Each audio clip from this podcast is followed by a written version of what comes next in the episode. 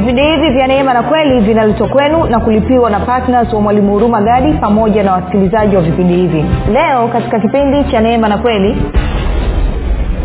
sura kumi na mbili Daudi anasema, utajiri na heshima kutoka kwako wewe, nawe watawala juu ya vyote, na mkononi mwako mna uweza na nguvu, tena mkononi mwako mna kuwatukuza na kuwawezesha wote.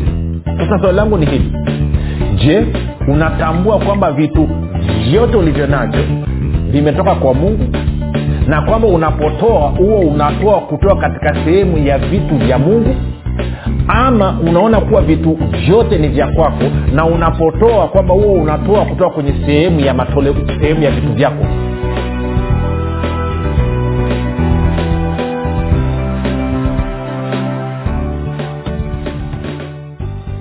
Popote pale ulipo rafiki, ninakukaribisha katika mafundisho ya Kristo. Jina langu naitwa Huruma Gadi, na furaha kwamba umeweza kuungana nami kwa mara nyingine tena ili kuweza kusikiliza kile ambacho Bwana wetu Yesu Kristo ametuandalia. Kumbuka tu vipindi hivi vya Neema na Kweli vinakuja kwako kila siku muda na wakati kama huu, ikiwa na lengo la kujenga na kuimarisha imani yako wewe unanisikiliza, ili uweze kukua na kufika katika cheo cha kimo cha utimilifu wa Kristo. Kwa lugha nyingine, ufike mahali uweze kufikiri kama Kristo, uweze kuzungumza kama Kristo, na uweze kutenda kama Kristo.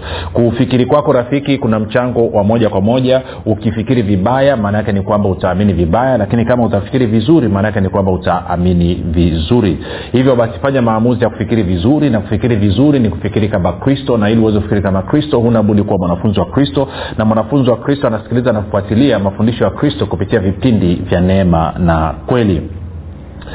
Uh, tunaendelea na somo letu katika ukingo ukingo. Kipindi tumebakiza kipindi cha leo nadhani na kipindi cha kesho tutakuwa tumemaliza somo letu, ili tutakuwa tuko na katika uwanda mzuri. Na somo letu linasema kwamba tatizo eh, tatizo ni nini katika uchumi wangu. Watu wengi sana wanasema ule Mungu wa kwenye Biblia yuko wapi? Mbona simuone katika uchumi wangu? Na nimeshajibu hilo swali nikakuonyesha kwamba tofauti ya kina Abraham, Isaka, Yakobo, Daudi, Solomon na kadhalika ni kwa sababu wao uchumi wao, msingi wa uchumi wao ulikuwa ni Mungu na nguvu zake. Na Wakristo wengi leo hii msingi wa uchumi wao sio Mungu na nguvu zake, bali ni wao wenyewe na nguvu zao wenyewe. Kwa lugha nyingine, hawategemei ufalme wa Mungu ama nguvu za ufalme wa Mungu, bali wanategemea nguvu ya fedha. Na Mungu alionya wazi kabisa akasema kwamba mtakapoiandamia miungu mingine, miungu ya fedha na dhahabu, na waambia mtaangamia hakika. Mtakapokwenda kuabudu na kutumikia miungu mingine mtaangamia hakika. Na leo hii asilimia tisini na tisa karibu ya Wakristo wanaabudu wanaabudu fedha, wanatumikia fedha, wanatii fedha, wanapangiwa maisha yao na fedha. Na tukaangalia jinsi ambavyo tunatakiwa kuenenda. Tulikuwa tumeanza kumwangalia Daudi. Kwa hiyo kabla ya kuendelea nikukumbusha tu kwamba kama ungependa kupata mafundisho haya pia tunapatikana katika kwa njia ya video, tunapatikana katika YouTube, na kwa njia ya sauti tunapatikana katika Google Podcast, Apple Podcast na, na Spotify. Kote tunapatikana kwa jina la Mwalimu Huruma Gadi. Ukifika pale tafadhali subscribe, lakini pia usisahau kushare.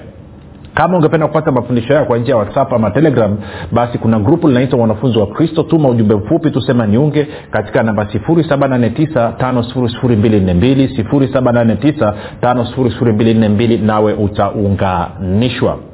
Baada ya kusema haya, nitoe shukrani za dhati kwako ambao umekuwa ukisikiliza na kufuatilia mafundisho ya Kristo kupitia vipindi vya Neema na Kweli kila itwapo leo. Nasema asante sana kwa uaminifu wako, asante sana kwa upendo wako, asante pia kwa kuhamasisha wengine. Na kama unasikiliza kwa mara ya kwanza, nikupe karibu na nikupe hongera kwa kukutana na mafundisho ya Kristo, lakini pia nikupe angalizo dogo tu kwamba mafundisho ya Kristo ni tofauti sana na mafundisho uliyozoea kuyasikia, kwa sababu katika mafundisho ya Kristo, vipindi hivi vya Neema na Kweli, tunamfundisha mtu aliyezaliwa mara ya pili aweze kuishi kwa imani ndani ya ufalme wa Mungu, kwa kuwa yeye sasa ana uhusiano na Mungu kupitia agano jipya, agano la Bwana na Mwokozi wetu Yesu Kristo. Na kwa maana hiyo tunamsaidia Mkristo huyu ili atakaposoma Biblia yake kuanzia kitabu cha Mwanzo mpaka Ufunuo, asome akiwa amevaa miwani ya agano jipya badala ya kuvaa miwani ya agano la kale. Kwa hiyo kama wewe una, una umekuwa ukifundishwa na ukisoma Biblia ukiwa umevaa miwani ya agano la kale, utakayoyasikia hapa yatakusumbua kidogo.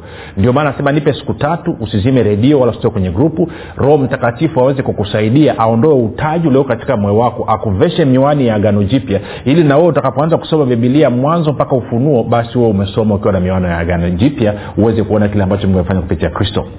Nitoe shukrani za dhati kwako wewe ambao umekuwa ukifanya maombi kwa ajili ya usikilizaji wa vipindi vya Neema na Kweli, na kwa ajili ya kwangu mimi pamoja na timu yangu. Asante sana sana kwa maombi yako, asante sana kwa upendo wako.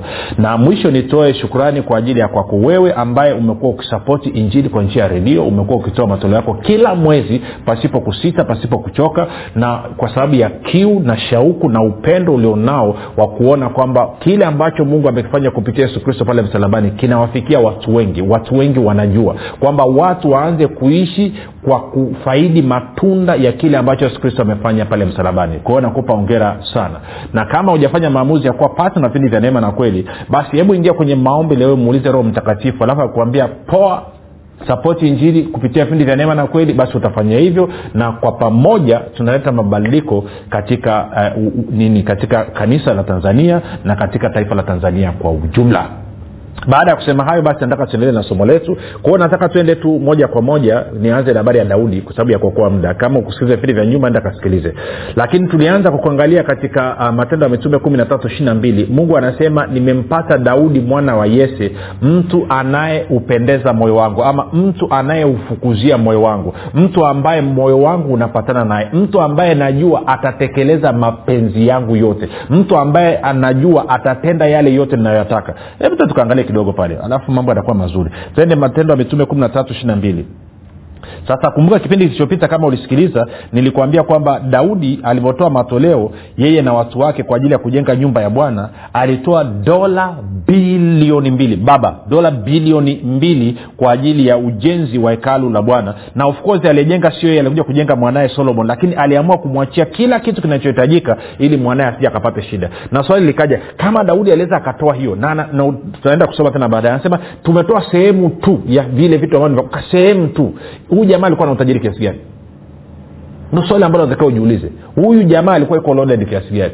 Na siri ya yeye kuwa tajiri namna hiyo ni kitu gani? Sasa siri hiyo tunaonyeshwa katika Matendo ya Mitume kumi na tatu ishirini na mbili.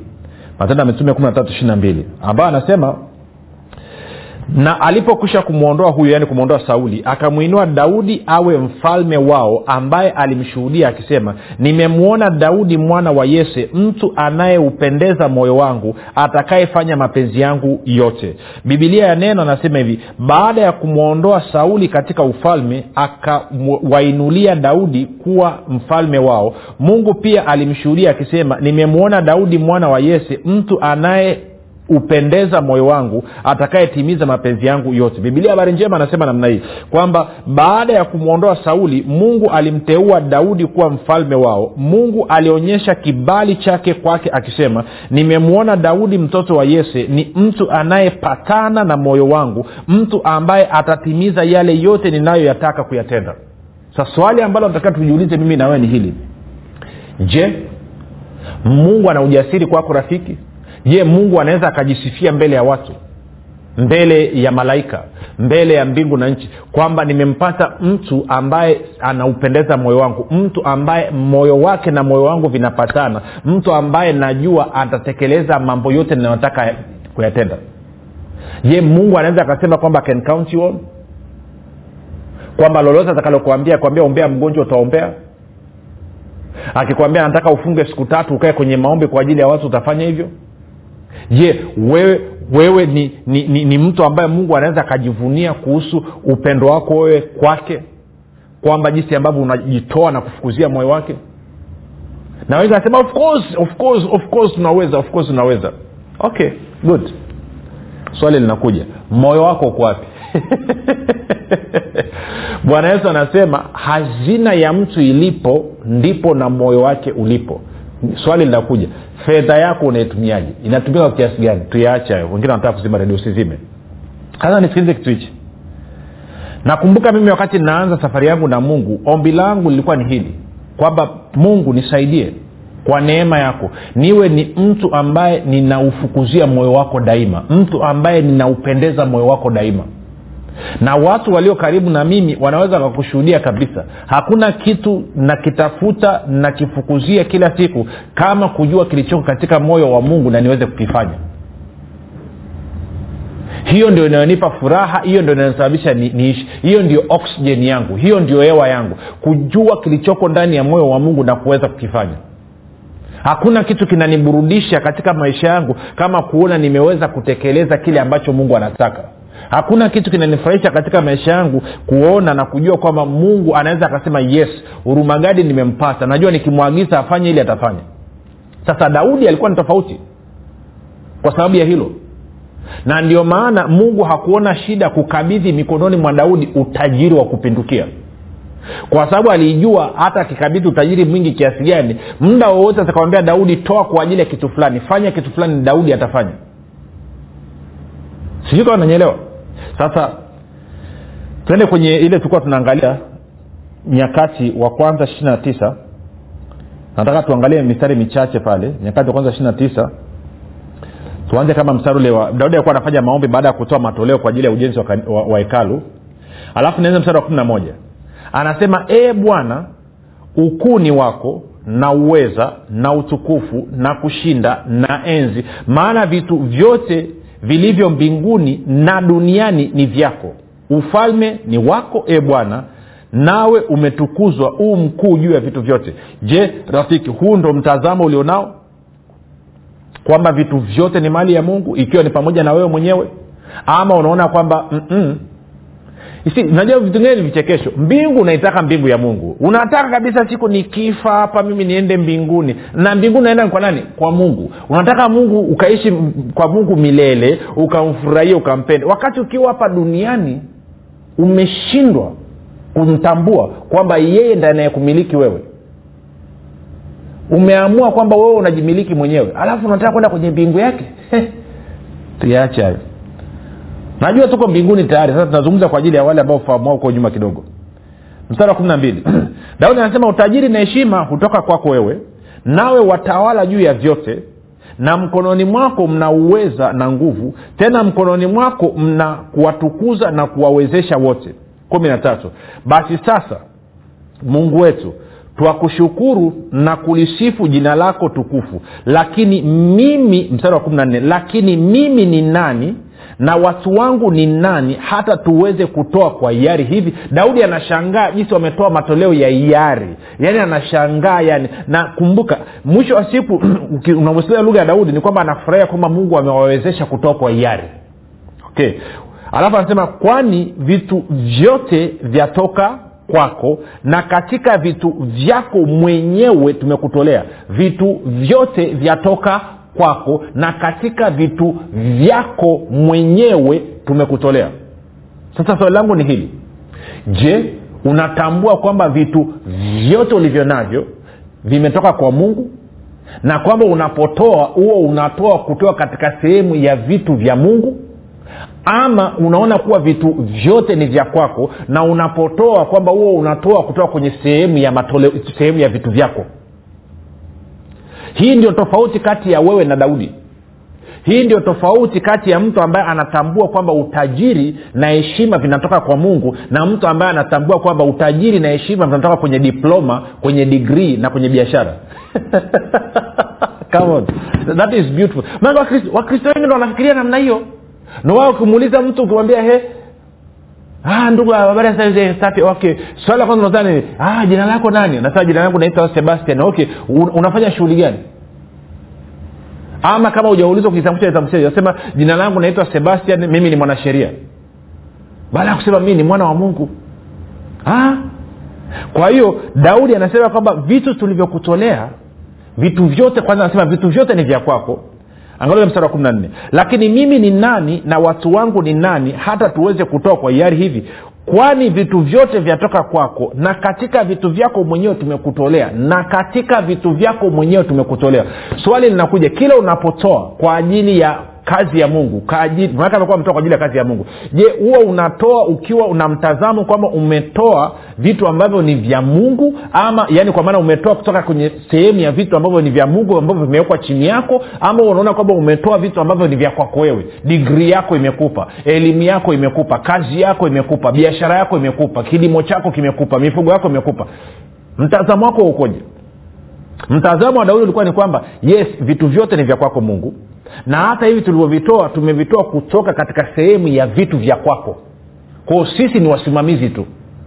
Na ndio maana huyu jamaa alikuwa tajiri, ndio maana Mungu anasema nimepata mtu anayeupendeza moyo wangu, mtu anayefukuzia moyo wangu, mtu ambaye najua atatekeleza mapenzi yangu yote. Nikimwambia afanye kitu atafanya. Kwa hata nikimpa fedha na utajiri, nikimpa mali na ustawi, hata ngeuka kwanza kuabudu vitu ambavyo nimempa.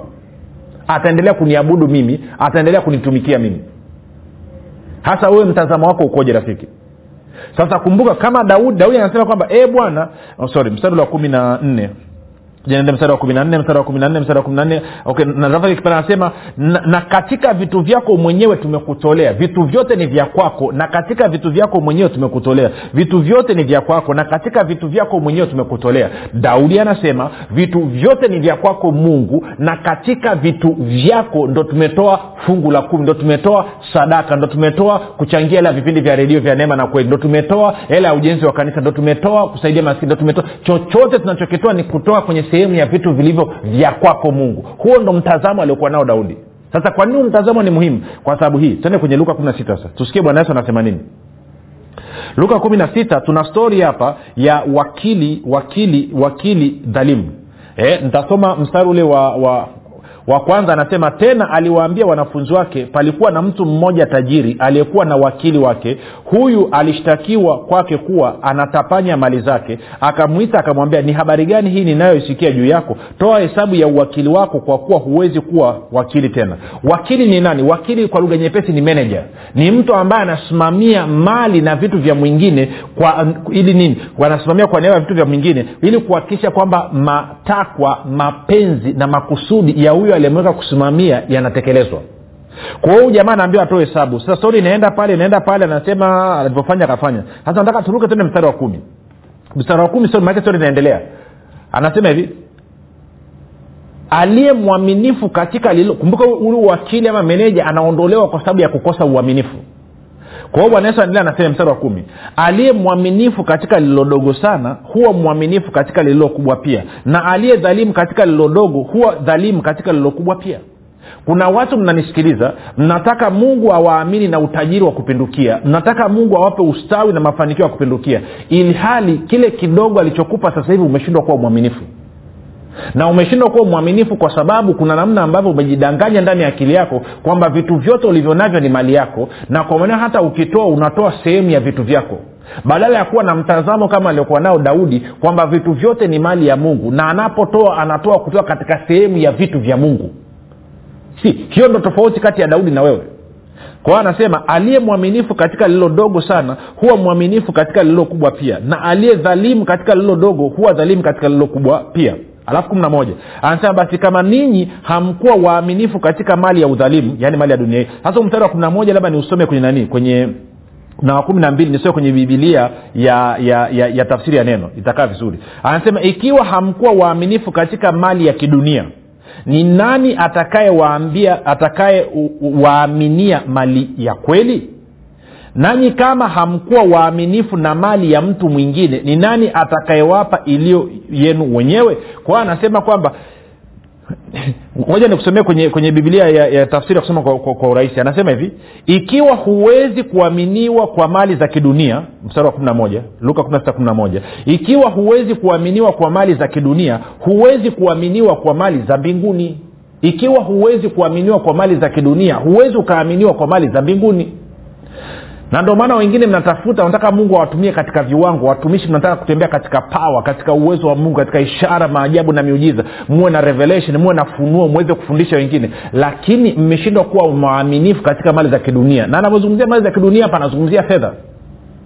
Anasema mmeshindwa kuwa waaminifu katika fedha ambazo Mungu amewapa, kwamba Mungu anapoambia kwamba sasa ile fedha nataka uitoe kwa ajili ya kazi yangu, unakuwa mgumu kwa sababu ndani mwako umesahau kwamba wewe umewekwa kusimamia, kuwa manager kwa niaba ya Mungu. Unadhania kwamba wewe ndio mmiliki, na kwa maana hiyo hata unapotoa unatoa kwa wakati mwingine ukiwa umejaa kinyongo na uchungu na huzuni, kwa sababu unaamini kwamba hela ni ya kwako, vitu ni vya kwako, kwa hiyo unatoa kwenye sehemu ya vitu vyako.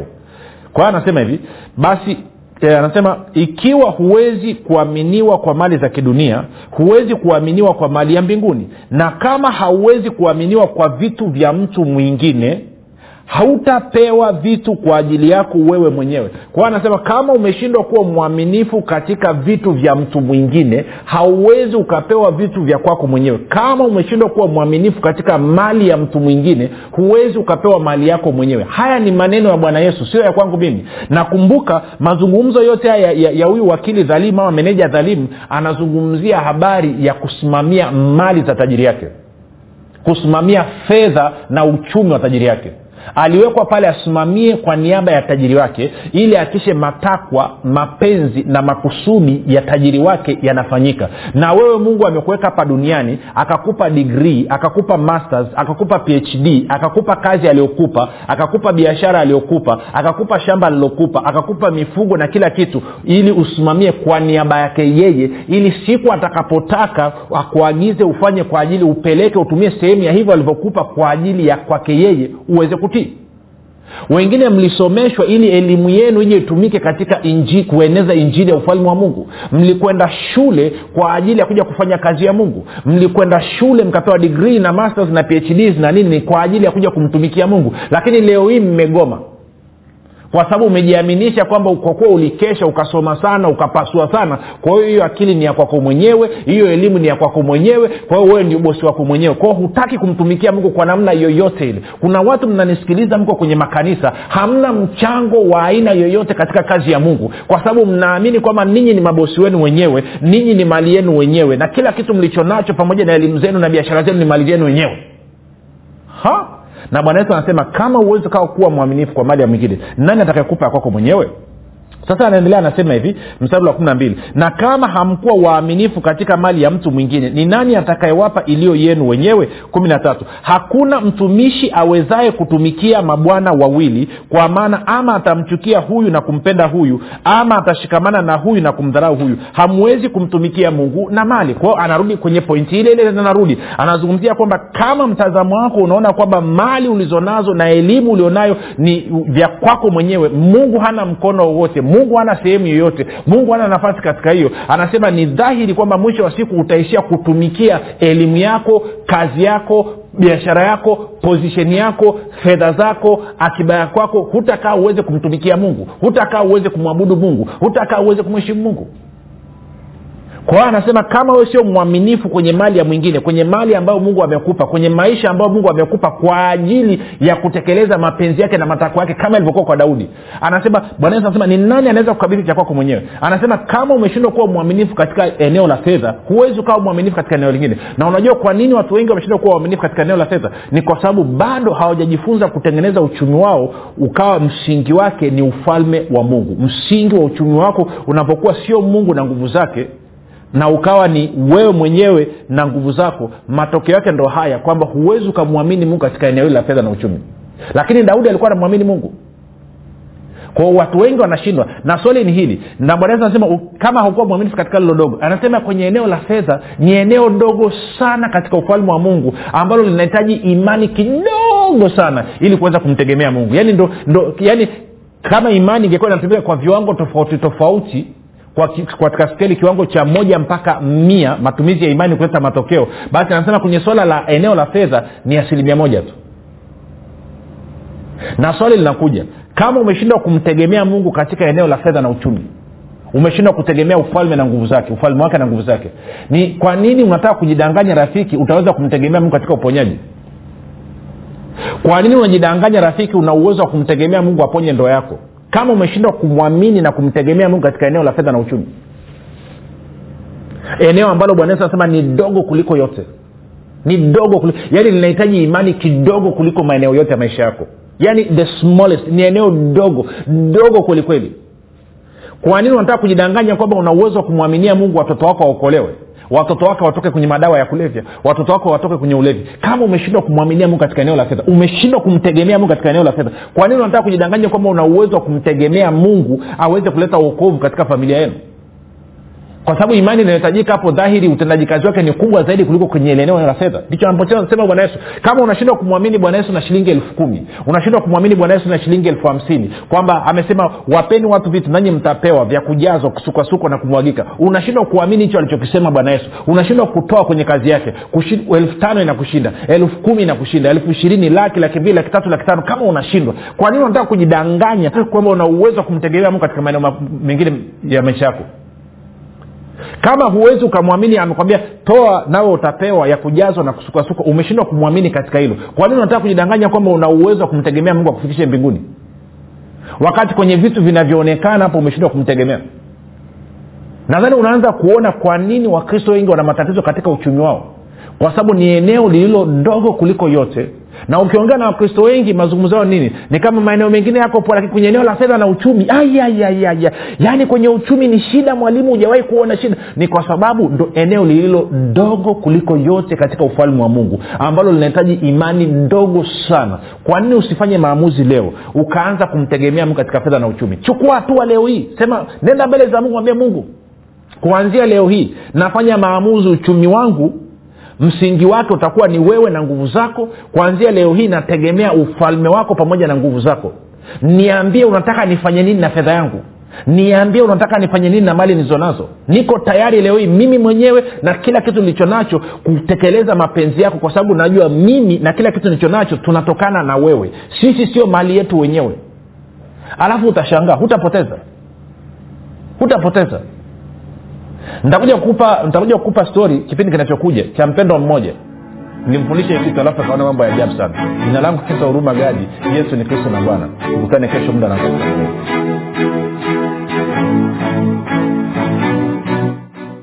Mwalimu Huruma Gadi anapenda kuwashukuru wanafunzi wote wa Kristo waliotii sauti ya Mungu na kufanya maamuzi ya kuwa partner wa vipindi vya Neema na Kweli kwa njia ya redio, na hivyo kusababisha mafundisho ya Kristo kuwafikia wakazi wa mikoa ya Arusha, Kilimanjaro na Manyara. Kama hujafanya maamuzi ya kuwa partner wa vipindi vya Neema na Kweli, haujachelewa bado, kwani Mungu amefungua mlango mwingine kwa Mwalimu Huruma Gadi, mlango ambao utasababisha kuanzia tarehe moja Disemba mwaka huu kupitia redio mafundisho ya Kristo kuwafikia wakazi wa mikoa ya Mwanza, Shinyanga, Simiyu, Geita, Mbeya, Dodoma, pamoja na wilaya Nzega, Sumbawanga na Bukoba. Ewe mwanafunzi wa Kristo, amua leo kumuunga mkono Mwalimu Huruma Gadi katika kuhakikisha vipindi vya Neema na Kweli vinawafikia watu wengi zaidi katika mikoa hii mipya ambao Mungu amefungua mlango. Kwa kutuma sadaka yako ya upendo ya kiasi chochote kupitia namba M-Pesa zero saba sita nne tano zero zero mbili nne mbili ama Airtel Money zero saba nane tisa tano zero zero mbili nne mbili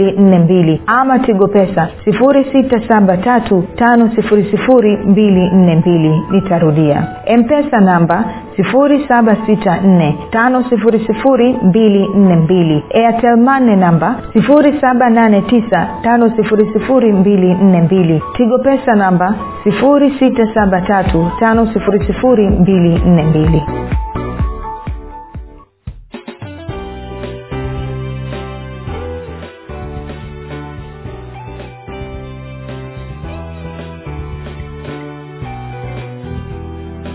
Umekuwa ukisikiliza kipindi cha Neema na Kweli kutoka kwa Mwalimu Huruma Gadi. Kwa mafundisho zaidi kwa njia ya video, usiache kusubscribe katika YouTube channel ya Mwalimu Huruma Gadi, na pia kumfuatilia katika Apple Podcast pamoja na Google Podcast. Kwa maswali, maombezi ama kufunguliwa kutoka katika vifungo mbalimbali vya Ibilisi, tupigie simu namba sifuri saba sita nne tano zero zero mbili nne mbili au zero saba nane tisa tano zero zero mbili nne mbili au sifuri sita saba tatu tano zero zero mbili nne mbili.